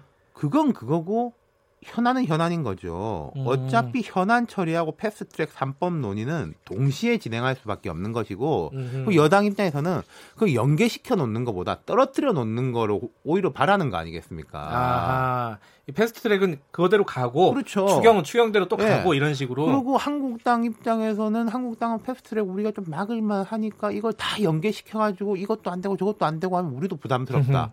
여당 입장에서는 이거 일단 떨어뜨려 놓고 각자 논의하 게 하는 게 전략적 목표일 수 있다는 거죠. 그러면은 여야의 어떤 접점은 벌써 형성이 되고 있다 큰 틀에서는 음, 네. 그런 큰 틀이기 때문에 어제 같은 미팅이 성사가 될 수 있었다 음. 이렇게 설명드릴 수 있는 거예요. 그 뭐 정치부 기자 생활도 오래 하셨고 예. 이게 이런 어떤 호프 미팅 원내 대표 음. 이런 네. 게 예전에도 있었어요? 일단 각당 원내대표들은 생각하는 것보다 매우 자주 만납니다. 공개적으로 어. 만날 일도 되게 많고요. 네. 비공개적으로 만나는 자리도 많습니다. 근데 보통 비공개 회동은 주로 좀 방이 있는 뭐 호텔, 커피숍, 한식집, 일식집, 음. 중식집 이런 데서 보죠. 이게 비싼 음식을 좋아해서라기보다는 네. 언론의 좀 시선도 피해야 되고 때로는 동료 의원들을 피해서 아. 만나야 할 일들이 많으니까. 네. 근데 이제 이런 호프 미팅은 흔치는 않았던 것 같아요. 그 저도 이제 뉴스에서 그림을 보니까 어, 상대적으로 좀 젊은 분위기가 나요. 일단 그렇죠. 나이도 보면요 대선 주자나 뭐 대표급 중진 의원들이 호프 집에서 지지자들이나 젊은이들하고 미팅하는 행사는 종종 있는데 그건 말 그대로 행사고 그렇죠. 되게 뭐 좀 어색해 보이고 그러지 않습니까? 근데 이제 지금 세 사람의 구성을 보면은 나경원 원내대표가 4선, 이인영 원내대표 3선, 오신환 원내대표 재선이니까 네. 전임자들하고 선수는 같을 텐데 연령을 보면 젊은 축이에요. 아하. 지금 20대 국회가 2016년에 출범했지 않습니까? 네. 그 당시에 당선자 평균 연령이 55.5세였어요. 아하. 지금 3년 지났으니까 뭐 중간에 재보궐선거 이런 거 계산 안 넣고 보면은 평균 58.5세겠죠? 음, 네. 나경원 원내대표가 55세, 이인영 음. 원내대표가 54세, 오신환 원내대표는 48세입니다. 아, 상대적으로 그렇죠. 원내대표의 월, 연령들이 국회의원 평균 연령보다는 음. 젊은 셈이니까 어제 회동이 뭐 네. 그리 어색해 보이진 않고 뭐 서로 서로 뭐 맥주 잘 사주는 형, 뭐 밥 잘 사주는 누나, 뭐 이러더라고요. 아, 그 침이 침이 나고. 예. 제 케미가 좀 맞을까요, 이 세 사람들? 어떻습니까? 지금까지 보면은 이인영 원내대표가 정말 많이 인내하고 노력하고 그런 느낌이에요. 네. 앞으로도 그럴 겁니다. 보통 뭐 여당이 그래도 양보해야지 이런 이야기가 많고 네. 또 이인영 원내대표가 결과물을 내겠다는 의지가 분명하니까요. 근데 음. 이럴 때는 파트너들하고 호흡이 맞아야 돼요. 내 파트너가 양보하는구나. 근데 이걸 말하자면 좀뭐 너무 이용해가지고 몰아붙이기로 일관한다던가 아, 나는 하도 양보 못한다. 음. 이러면 결국 자기 파트너의 입지를 좁히는 거지 않습니까? 음. 자기 동네 가서도 할 말이 있게 만들어줘야 되잖아요. 상대방한테. 네. 그걸 이제 못 만들어주고 하면은 상대방도 결국은 강경하게 돌아설 수밖에 없어요. 그런 점에서 볼 때 저는 이제 공은 나경원 원내대표한테 왔다. 이제는 그렇게 보고 있어요. 나경원 원내대표의 정치력 한번 또 그렇죠. 봐야겠네요. 네. 자, 윤태곤의 눈 감사합니다. 감사합니다. 더모아의 윤태곤 정치분석실장이었고요. 김경래 최강기사 2분 여기까지 하겠습니다. 3부에서는 추적 20분 준비되어 있습니다. 잠시 후 3부에서 뵙고요. 어, 일부 지역국에서는 해당 지역 방송 보내드리니까 유튜브는 계속됩니다. 참고하시고요.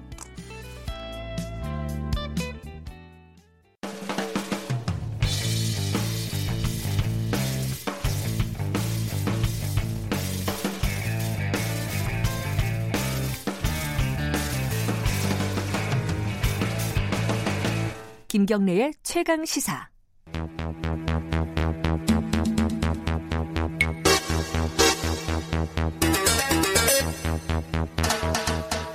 네, 사건의 이면을 들여다보고 파헤쳐보는 시간입니다. 추적 20분. 어, 한 주는 어, 사회부 에이스들과 함께하고 한 주는 어, 이 법조인 어, 변호사들 에이스들과 함께하는데 오늘은 어, 사회부 에이스들과 함께하는 시간입니다. 아주경제의 장용진 기자님 나와 계십니다. 안녕하세요. 안녕하십니까. 예. 그리고 KBS 사회부의 이지윤 기자님 나와 계십니다. 안녕하세요. 네, 안녕하세요. 어, 오늘은 이제 엊그제 이렇게 막 화제가 화제가 됐다고 논란이 된 사건이죠. 이 대림 이른바 네. 대림동 네. 여경 사건. 네. 아, 이게 참, 왜 이게 굉장히 작은 사건인데 논란은 컸어요. 그렇죠, 네. 일단, 어, 이지훈 기자가 이 어떤 사건인지 간략하게 모르시는 분도 혹시 있으니까. 네. 예. 이게 사실 그 인터넷 사이트에 어떤 네. 영상이 올라오면서 시작이 된 건데 네. 이제 술에 취한 남성 두 명이 난동을 부리고 이제 네. 경찰관들 남경 여경이 이렇게 두 명이 출동을 해서 제압하는 이런 장면이 담긴 영상이 네. 짧게 이제 올라온 거예요. 예. 근데 이제 이 영상에서 논란이 됐던 점이 남성 이제 그 취객 한 명이 남경 뺨을 때리죠. 아, 그리고 예. 이제 다른 취객이 여경을 밀치는 그런 장면이 담겨 있어요. 네. 근데 이거를 이제 일부만 올려서 이 경찰이 폭행을 당한다 이런 제목으로 퍼졌는데 이게 논란이 된 거예요. 여경은 그러면은 이 남경이 뺨을 맞을 동안 뭐 했냐. 음. 이 제대로 제압도 못하고 취객을 이런 논란이 퍼지자 이 이 남경 여경들이 속해 있던 구로 경찰서가 전체 영상 2분짜리를 공개를 음. 했어요. 근데 오히려 그 영상을 공개하면서 더 논란이 커진 거예요.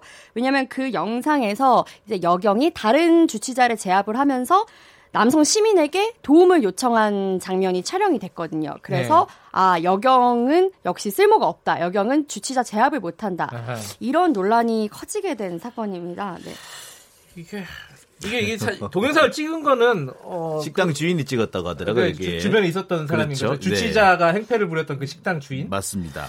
어, 장효진 기자는 이거 보면서 이 영상 보면서 어떤 생각이 드셨나요? 그래서 몇 가지 생각이 왔다 갔다 하더라고요. 첫 번째는 네. 이 정도 소란은 자주 있는 일이거든요. 근데 예, 네. 이 정도 소란을 가지고 이렇게 논란거리가 됐다는 것이 일단 좀 당혹스럽기도 하고 의아하기도 했습니다. 네. 그리고 이 드러난 동영상만 가지고는 이게 적절한 대응을 했다 안 했다 말하기가 사실 곤란해요. 네. 그뭐그 그 뒤에 어떤 일이 있었는지 모르거든요. 네. 그러니까 주치자 제압하는 게 뭐 생각보다 쉽지는 않습니다. 그래서 아, 그럼요. 예, 1, 2분 안에 제압이 안 되는 경우는 아주 많거든요. 예. 그건 뭐 그 1, 2분 안에 제압을 못 한다고 보는 게 사실은 정석이죠. 예. 그렇기 때문에 그 짧은 동영상 안에서 뭐 제대로 했다 못했다라고 논란을 벌이는 것 자체가 잘못이라고 생각이 들고요. 예.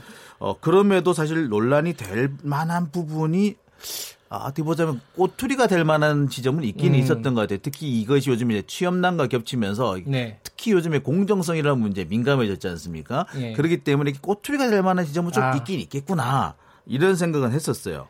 핵심이, 그러니까 핵심이라고 보기보다는 게 논란의 어떤 주요한 쟁점 중에 하나가, 아, 근데 이중 기자님, 이 얼굴이 안 보입니다. 이 유튜브에 아, 보니까 아, 네, 네. 얼굴이 좀 보이게 좀 해주세요.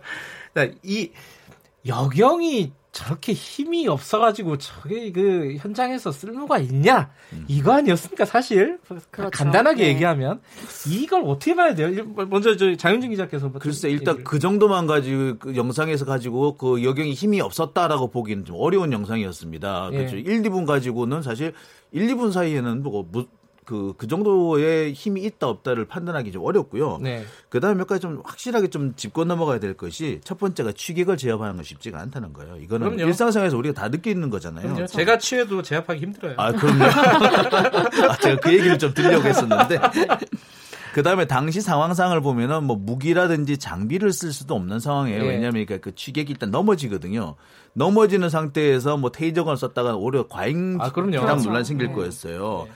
그 다음에 경찰관은 여러 명이 이제 2인 1개조로 운영을 하면서 여러 명의 범죄를 범죄자를 제압하는 것도 사실입니다. 네. 자, 근데도 논란거리가 되는 거는 뭐냐면 그 이게 그 여섯 그 취객을 제압하는 것뿐만 아니라 범죄자를 제압하는 것이 물론 여러 명이서 동원이 돼야 되지만 네. 반드시 항상 모든 사람이 여러 명 있는 상태에 제압되는 건 아니거든요. 그러니까 그렇죠. 한 사람이 제압을 해야 되는 상황이 분명히 생기는데 그럴 때를 위해서 배워두는 게 이제 소위 말하는 체포술, 제압술 이런 건데 음. 이런 부분에서 좀 덜 숙달돼 보인다라는 모습이 보였어요. 너무 짧긴 했지만. 음. 근데 이 문제가 그거는 개인의 문제거든요. 네. 이걸 여경의 문제는 아니에요. 여경이 힘이 없다라고 보기는 어렵습니다. 아마 음. 많은 분들 그 뭐 기자분들 우리 뭐 기자들 많이 느꼈을 텐데 여경 야자바보다 큰 코 다치는 사람들 참 많이 봤거든요. 음. 그렇기 때문에 이거를 그 젠더의 문제, 성별의 문제로 삼는 건 이거 지나친 거였다. 저는 뭐 그렇게 음. 봐야 될 것 같아요. 이준 기자는 어떻게 보셨어요? 그런 논란에 대해서? 아, 저는 일단 이걸 보고 제일 많이 들었던 생각이 네. 일단은 저는 그 영상을 보고 그 남자 경찰관이 뺨을 맞는 장면에서 사실 굉장히 놀랐어요. 이게 어쨌든 간에 공권력인데 이렇게 네. 한국 경찰들도 극한 직업이에요. 그러니까요. 네. 예. 근데 이제 또 우리나라 경찰들이 과잉 진압을 할 수는 없잖아요. 그리고 그렇죠. 이제 뭐 최소한으로 어쨌든 진압을 해야 되는 건 맞으니까. 그래서 저는 여기에서 그 힘의 논리가 나온다는 게 음. 그 힘으로만 만약에 경찰을 뽑으면 경찰이 네. 힘으로 뭐 범죄자를 제압하는 일만 하는 건 아니잖아요. 네. 근데 만약에 힘으로만 뽑으면은 뭐 표창원 의원도 얘기했지만 격투기 선수, 뭐 운동 선수만 경찰관이 돼야 된다 이런 얘기를 했거든요. 그러니까 힘이 딸리니까 뭐 여경은 안 된다 이렇게 음. 말하기 굉장히 어이, 어려운 어렵죠. 사건이라고 네. 저는 봐요. 예. 근데 그 거기서 이제 어, 한 한 발 더 나가면 이런 거잖아요. 경, 여경들을 뽑을 때 어, 이게 체력이라든가 아니면 뭐 무술이라든가 이런 거를 음. 너무 안 보는 거 아니냐, 아무나 뽑는 거 아니냐, 뭐 이런 그래서 뭐 일단 기, 어느 정도 기초 체력은 있긴 있어야 되겠죠. 그런데 예. 이제 뭐냐면은 제가 볼 때는 이 힘에 필요했던 게 아니라 이건 적절한 어떤 능력이 필요했다고 생각해요. 업무 직무 수행 능력 중에 뭐냐면 체포 아까 말씀드렸습니다만 네. 체포술이나 이 범인 제압술 같은 게 있거든요. 네. 이런 것들이 이제 직무 능력 중에 하나고 이것이 네. 경찰관 교육기관에서 배우는 거예요. 근데 음. 이 부분에서 충분히 숙달되지 않은 모습을 보인 거는 그러면 보이는 부분이 있어요. 근데 이거는 남녀의 문제는 다시 말합니다만 아닙니다. 그 개인의 문제거든요. 음. 이 체포수를 어떻게 잘 익히는 여경의 경우에는 남자 경찰 서너 명 역할을 하는 경우 제가 몇 번을 봤었습니다. 네. 그렇기 때문에 이 문제는 체력 이라는 문제로 갈 것이 아니라 얼마나 네. 이 사람이 직무 능력에 숙달돼 있느냐를 봤었어야 되는데 엉뚱하게 지금 그 잘못된 방향으로 가고 있지 않느냐 음. 저는 그렇게 생각이 들어요. 이게 그 남자 경찰이 어떤 뭐 범죄자를 제압할 때 미숙한 모습을 보인다고 해서 음. 남자 경찰 전체를 얘기하지는 않잖아요. 그렇죠. 그렇죠. 네. 그죠. 그, 그 경찰을 비난할 수 있을지는 모르겠지만. 그렇죠. 네. 근데 요번 거는 또 이 경찰을 비난할 수 있는지도 잘 모르겠어요. 약간 보면 멈칫 멈칫하는 모습은 보이긴 하지만은. 그렇죠. 뭔가 완전히 뭐 어, 실수를 했다거나 이런 건 아니거든요. 그러니까 네. 좀 서툴러 보이는 거는 사실이었죠. 근데 서툴러 보였다고 하지만 그것도 2분 정도밖에 안 되는 짧은 동영상에서 모든 과정을 다 평가를 할 수 있는 건 아니거든요. 네. 근데 너무 성급하게 평가를 하고 있는 것 같기도 해요. 이 부분은 어떻게 보세요? 그 바른미래당 하태경 의원이 어, 아까 얘기했던 거를 좀 구체적으로 얘기했어요. 체력 검사 기준이 좀 낮다. 여성들은 여성 경찰관을 어, 채용을 할 때 외국은 안 그렇다 뭐 이런 얘기를 주장을 하지 않았습니까?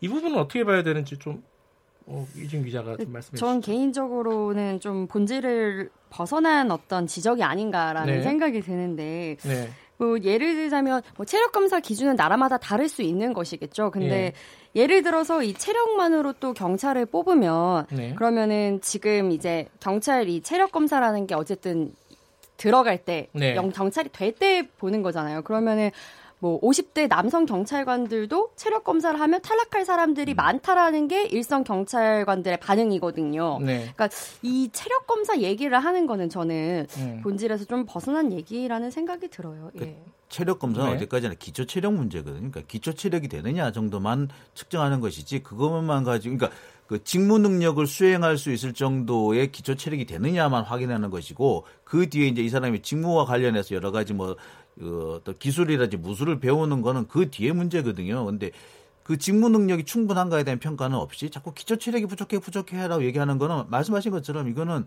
어 이거는 저 본질에서 좀 벗어난 얘기죠. 물론 아 조금 부분에서 보면은 이렇게 꼬투리를 준 부분이 있었어요. 그러니까 네. 대표적인 게 팔굽혀펴기잖아요. 이런 네. 부분에서 무릎을 대고 뭐 팔굽혀펴기를 한다 이런 부분에 가 이런 부분 때문에 네. 논란을 촉발시킨 부분은 있긴 합니다만 네. 그것이 본질이 아니라고 봐요. 음. 여전히 이제 그런 질문들을 많이 하시는데 이 유튜브에 오얀나무님이 이 경찰이 서투르면 시민은 크게 어떤 피해를 입을 수 있지 않느냐. 경찰은 전문직이고 이렇게 우리의 안전을 어, 맡길 음. 수 있을 정도의 능력이 있어야 되는 거 아니냐. 근데 요번에 화면을 보면은 그런 능력이 과연 있다고 볼 수 있느냐. 여, 여자 남자를 떠나서 음. 그 부분에 아마 좀 이렇게 뭐랄까요 의문을 제기하는 분들도 조금 있는 것 같아요. 이 부분은 좀 생각해 볼 지점이 있지 않을까? 어떻게 생각하십니까? 그 여기에 대해서는 그 네. 원경한 서울지방경찰청장의 한 얘기가 있는데 네. 좀그 부분이 조금 여기에 대한 답이 될 수 있다고 네. 봐요. 뭐라고 그 했죠?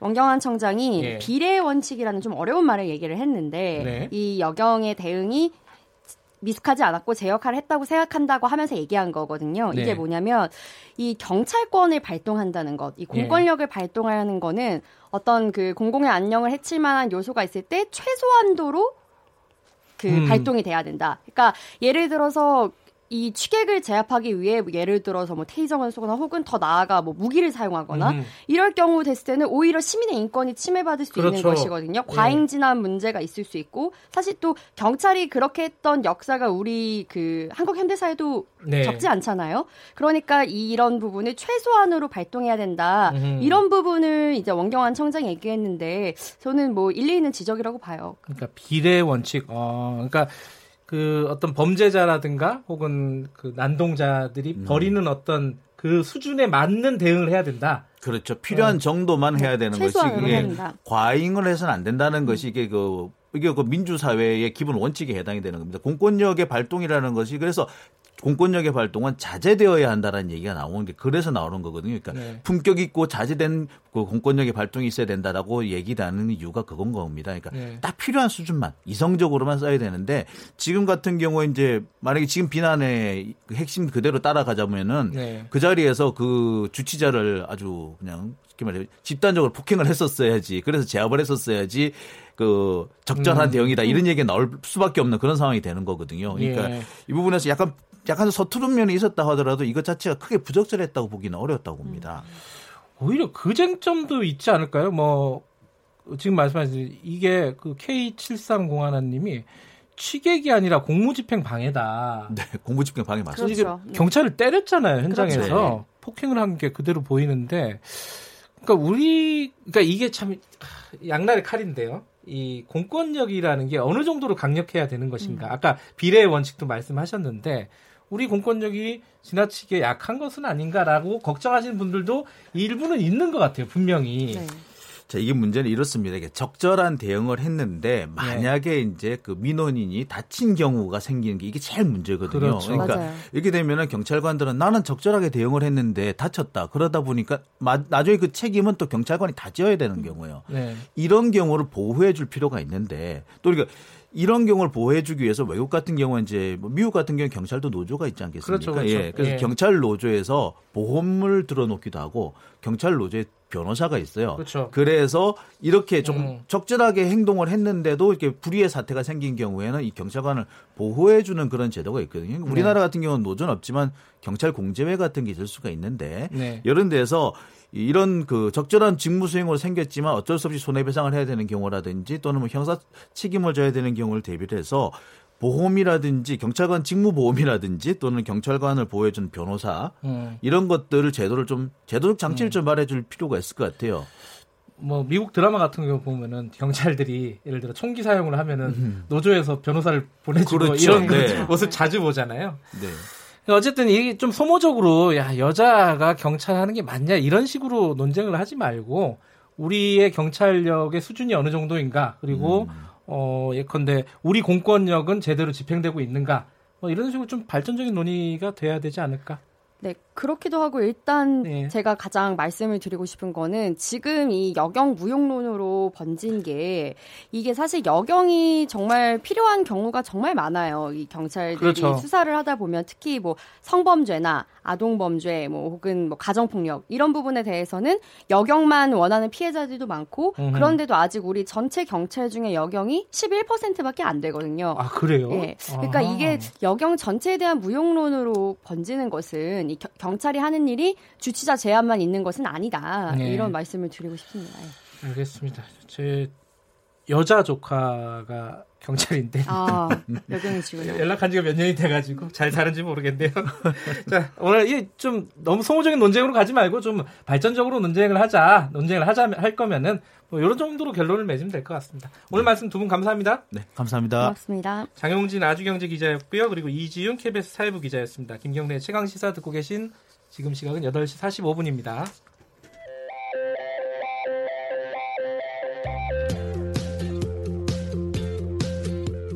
오늘 하루 이슈의 중심 김경래의 최강 시사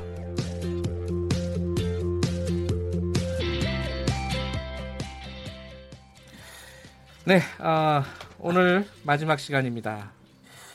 어, 최근에, 아, 최근도 아니죠. 이제 항상 그 빈번히 일어나는 사건인데요. 아동 학대 사건.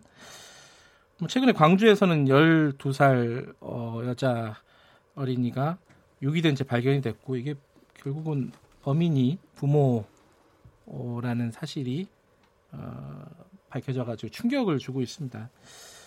어, 이 아동학대는 계속 늘고 있다고 하고요.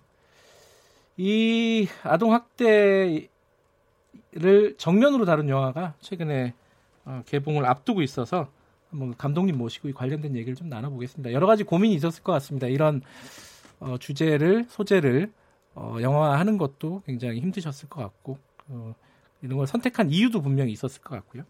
자, 어린 의뢰인 어, 여기저기서 뭐 광고로도 보셨을 것 같은데요.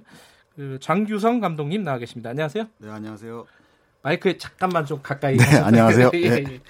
아, 장규성 감독님은 저는 개인적으로는 어, 예전에 선생 김봉두. 네네. 예, 그걸 너무 이게 조금 된 영화죠, 그거는? 어, 벌써 10 7년 전 영화네요. 16년, 16년. 네, 16년. 벌써 그렇게 예, 됐네요. 예, 예, 제가 굉장히 재밌게 봤거든요. 아, 예, 감사합니다.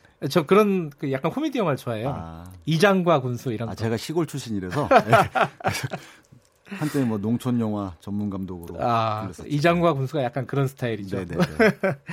근데 지금까지 이제 코미디 영화를 주로 이렇게 네. 만드셨던 것 같아요. 네. 뭐 각본도 그런 쪽이 네네네. 많으셨던 것 같고요. 그런데 어, 굉장히 좀 뭐랄까요? 어, 단어의 선택은 적절하지 않지만은 어, 이 진지한 영화라고 해야 될까요? 아니 코미디 영화도 진지하죠. 뭐라고 표현해야 되나요? 그러니까 코미디 영화라고 많이 불려주시는데요. 사실은 네. 이제 드라마가 있는 영화라고 보시면 예. 돼요. 거기에 이제 제가 코미디 색깔을 많이 입혔던 것뿐이고. 예. 근데 이번 영화 같은 경우는 이제 많은 분들이 색깔이 좀 다른 거 아니냐라고 아, 좀, 하는데 좀 어둡다, 강하다. 아, 뭐 일단 불편한 소재잖아요. 예. 예. 그런데 저는 제 저 방식대로 보기 편한 식의 음. 촬영을 했어요. 네. 음. 뭐 어려운 형식의 구조를 가져가거나 네. 새로운 포맷으로 뭐 실험 있게 만든 게 아니라 음. 대중성 있게 네. 많은 분들이 이 영화는 꼭 봐주셔야 되지 않을까라는 마음으로 시나리오부터 해서 네. 왜 그런 생각을 하셨어요? 어떤 의미에서? 어, 왜냐하면 네. 조금 전에도 말씀하셨지만 2013년도에 이 사건 칠곡 아동 학대 사건이 아 그걸 모티브로 해서 만들었다. 아 그거를 모티브로 했어요. 왜냐하면 그 사건이 좀 특이했던 게 예. 아이가 자기 동생을 죽였다고 경찰한테 자백을 한 사건으로 아주 유명하거든요. 네. 왜냐하면 보통의 아동학대 사건들은 그냥 어떤 아이가 어떻게 됐다. 근데 네. 이거는 경찰에 아이가 그렇게 자백을 한 진술이 뭔가 미심쩍어서 어한 처음엔 그런 줄 알았죠. 네. 근데 이제 많은 분들이 음. 이제 그 진실을 좀 노력을 해서 네. 알고 보니까 이제 그게 아닌 그 아이는 살려고 그럴 수밖에 없었던 음. 요점 요지점이 좀 특이해서 그거를 이제 모티브로 가져왔고요. 네. 이런 사건들이 그 이후에 뭐 아동 그 사건을 계기로 뭐 아동 학대 특례법도 만들어졌어요. 네. 근데 이게 유명무실된 게 뭐냐면 만들어지면 뭐 하냐고요, 이게. 음흠. 실행하는 실행 기관들이 이제 민간 기관이기도 하고 네. 또 인력 부족 또는 예산 부족 이런 걸로 인해서 법은 만들어졌지만 소위 말하면 그 어떤 인프라가 형성이 안 됐기 때문에 결국에는 계속 반복되는 일이 벌어질 수밖에 없어요. 더군다나 음. 우리나라 사회 특성상 가정의 일은 남의 그쵸? 집 남의 집 일은 음. 왜 신경 안 쓰잖아요. 그쵸? 요즘은 예. 그 학교나 심지어 군대까지도 음흠. 어떤 체벌이나 이런 건 절대 있을 수 없어요. 네. 유독 가정에서만 벌어지고 있어요. 현재 음. 친부 우리도 혹시라도 뭐 사랑의 매라도 하잖아요. 네. 저는 절대 아이를 셋을 키우고 있지만 아 셋이나 돼요? 네, 네. 절대 아이한테 어떤 해도 매는 들지 않아요. 어떤 형태로든 손찌검 하지 않고요. 그거는 일단 부모들의 의식이 좀 개선돼야 된다고 생각을 해요. 예.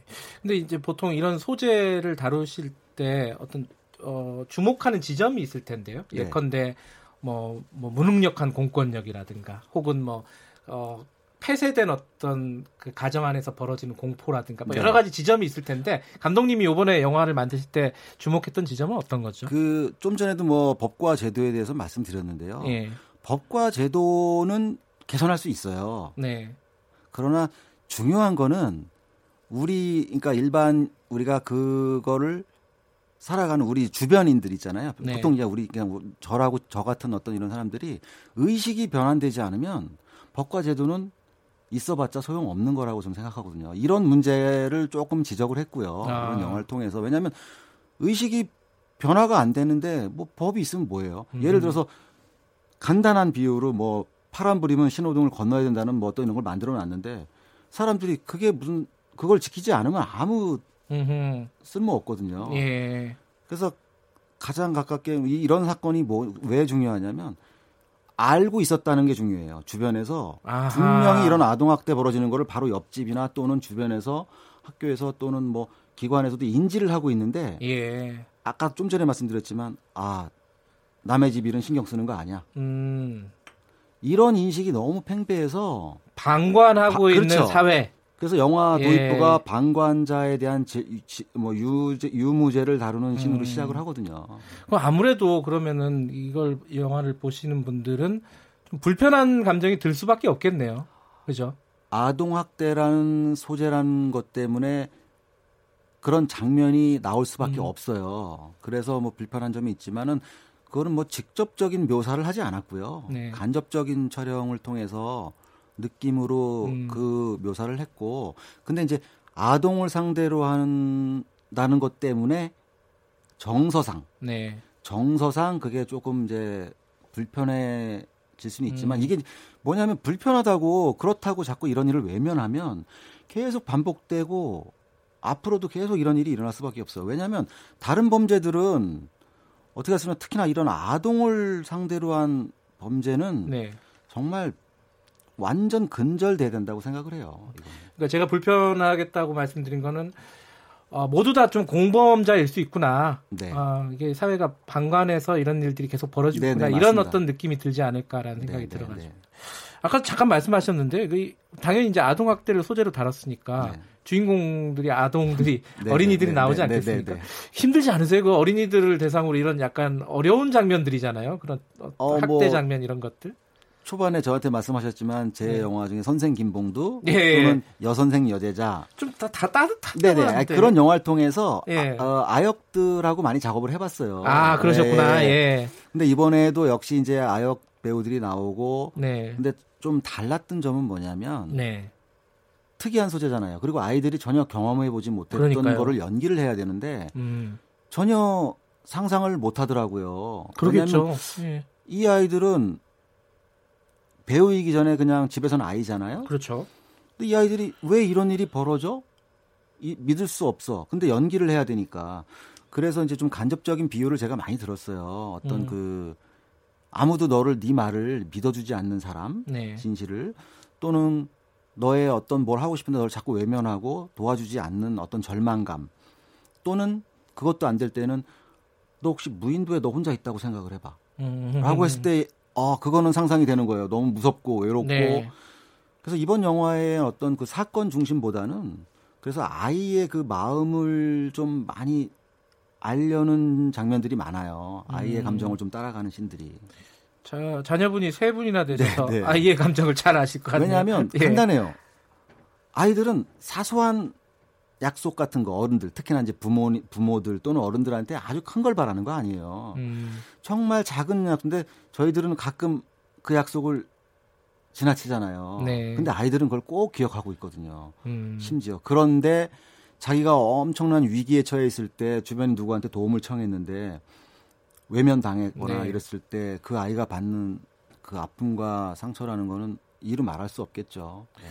근데 아까 잠깐 말씀드렸지만은 뭐 선생 김봉도라든가 뭐 이장과 건수 이런 것들도 약간 사회물에 가깝다고 볼 수 있지 않습니까? 네네 네, 맞습니다. 예. 근데 기본적으로 코미디였어요. 그리고 굉장히 따뜻한 분위기였고요. 네네네.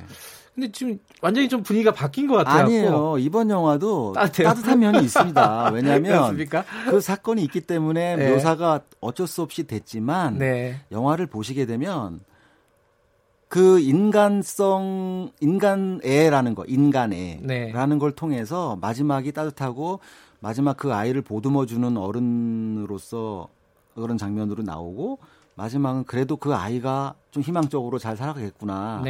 네. 라는 따뜻한 감정으로 마무리했습니다 영화를. 아, 관객들이 이거 영화를 좀 보고 그 아동 학대나 이런 부분에 대해서 좀 경각심을 가, 지면 좋겠다 이런 생각으로 만드신 거죠? 네, 네 맞습니다. 관객들한테 짧게 한마디 하시면요, 어떤 이 영화 보고 어떻게 어, 돌아가셨으면 좋겠다, 뭐 이렇게 한마디 하시면. 어 아까도 말씀드렸지만 예. 작은 의식의 변화가 없으면 네. 우리 사회가 좀 변화하기 힘들다고 봐요. 네. 근데 조금만 더 이런 일에 관심을 갖고 주변을 돌아보신다면은 네. 아마 좀 나은 세상이 되지 않을까. 네. 정말 안타까운 사건들이잖아요. 아이를 상대로 하는 일들. 그러니까요. 네, 네. 예. 알겠습니다. 오늘 어려운 자리 나와주셔서 감사합니다. 아, 네, 감사합니다. 예, 영화 어린 의뢰인의 장규성 감독님이었고요. 5월 21일 화요일 KBS 1라디오 김경래 최강 시사는 여기까지 하겠습니다. 저는 뉴스타파 기자 김경래였고요. 내일 아침 7시 25분에 다시 돌아오겠습니다.